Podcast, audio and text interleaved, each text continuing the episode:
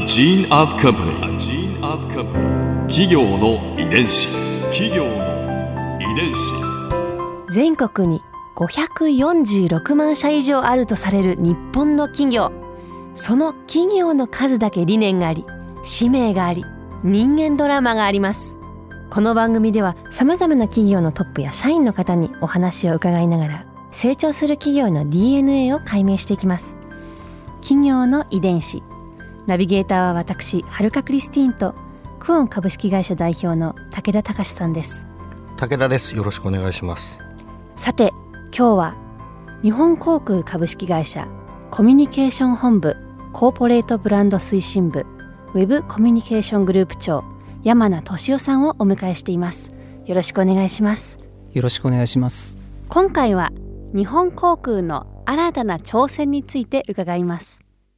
さてここからはですね山名さんに現在のお仕事についてお伺いしたいんですけれども、は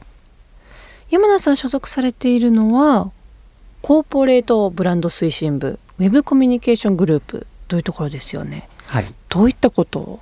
する場所なんですか？はい、あのまず本部自体はえっ、ー、と3年前に発足したあの結構新しい本部なんですね。3年前なんですね。はいでまあ私のグループでやってる仕事は例えばコーポレートサイトあの企業サイトの運営であったり、うん、あとはあの SNS あの Facebook とか、はい、Instagram のあの JAL の公式アカウントの、まあ、運営、うん、えー、が中心です。うん、あとはあのこう若年層を対象にしたあのリアルイベントなんかにもあのこう企画して、まあ、実際例えばブースを出したりとか、はい、まあ、そういった運営なんかもあのやってますね。はい、リアルイベントっていうのは例えばどういったものがあるんですか？あのちょっとあんまりこう JAL らしくないとよく言われるイベントなんですけど、うん。はい、あのまあ、数年前から行われてるニコニコ超会議、はい、えー、にこちらにもう、えーと、去年一昨年3年前と、まあ、3年連続で例えばブースを出したりですとか、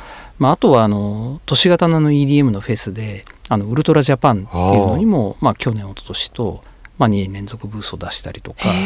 あとはあの若い女性向けのファッションショーのあの東京ガールズコレクション、はい、あれもあの去年にあのブースを出したりとか、まあ、そういったような取り組みも行ってますね。企業の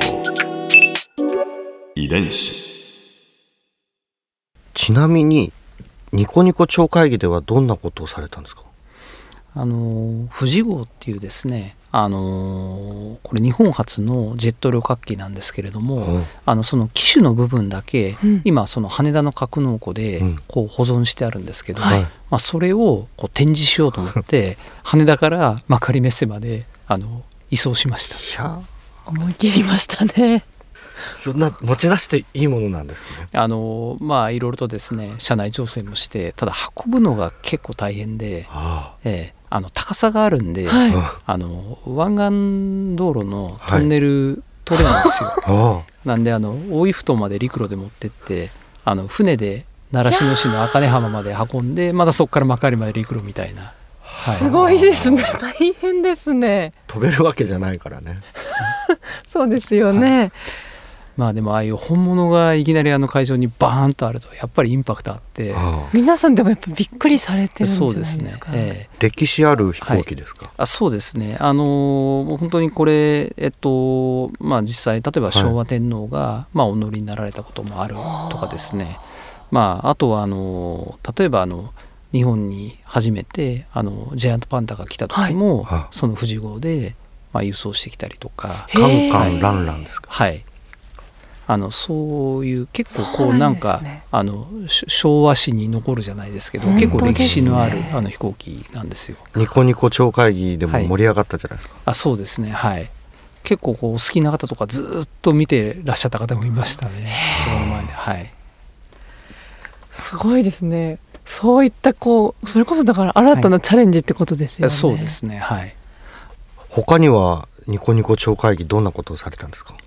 もともとニコニコとのその最初の絡み方としてあのニコニコ動画に、えっと、うちあの客室乗務員で、えー、っと構成されている、うん、ジャルジェッツっていうあのチアダンスチームがあるんですね。あのそのチアダンスチームがあの羽田の格納庫でこう踊ってみたっていう動画をですね、踊ってみた。はい。あのまあ、アップしたらそれがこうすごく反響があってで実際にそのニコニコ超会議に踊ってみたっていうブースがあるんですけど、うん、まあ、そこでこうリアルに踊ってでお客様も一緒に踊ってみたいなあのそういうあのイベントもやりました。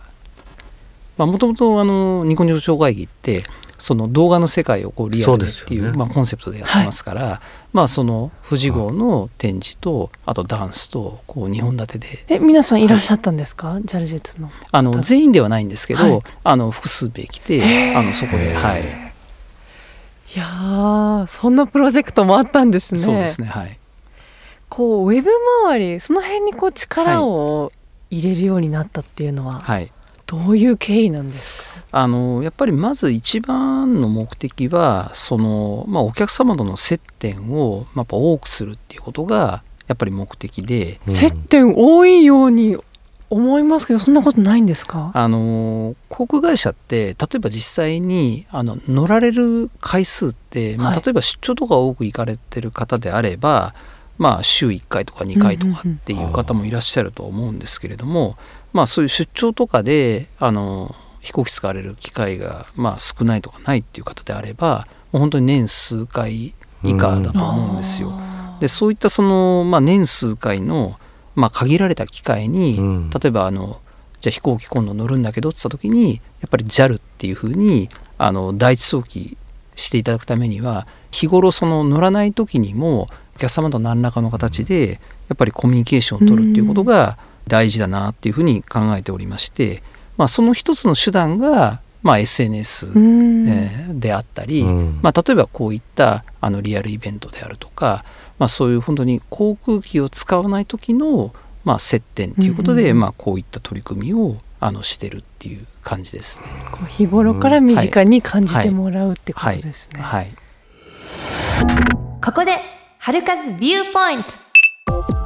今回山名さんのお話の中で私が印象に残ったのはニコニコ超会議に出展しているお話です。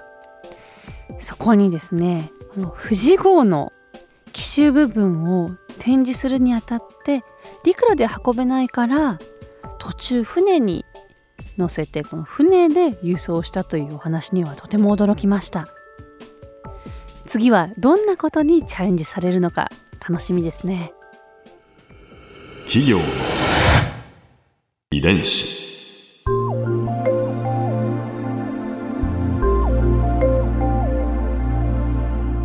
さてこの番組はポッドキャストのほかスマートフォンタブレット向けアプリ JFN パークでも聞くことができます。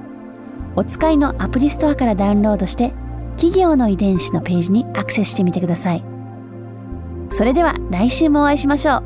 企業の遺伝子。ナビゲーターは私、はるかクリスティンと、クオン株式会社代表の武田隆でした。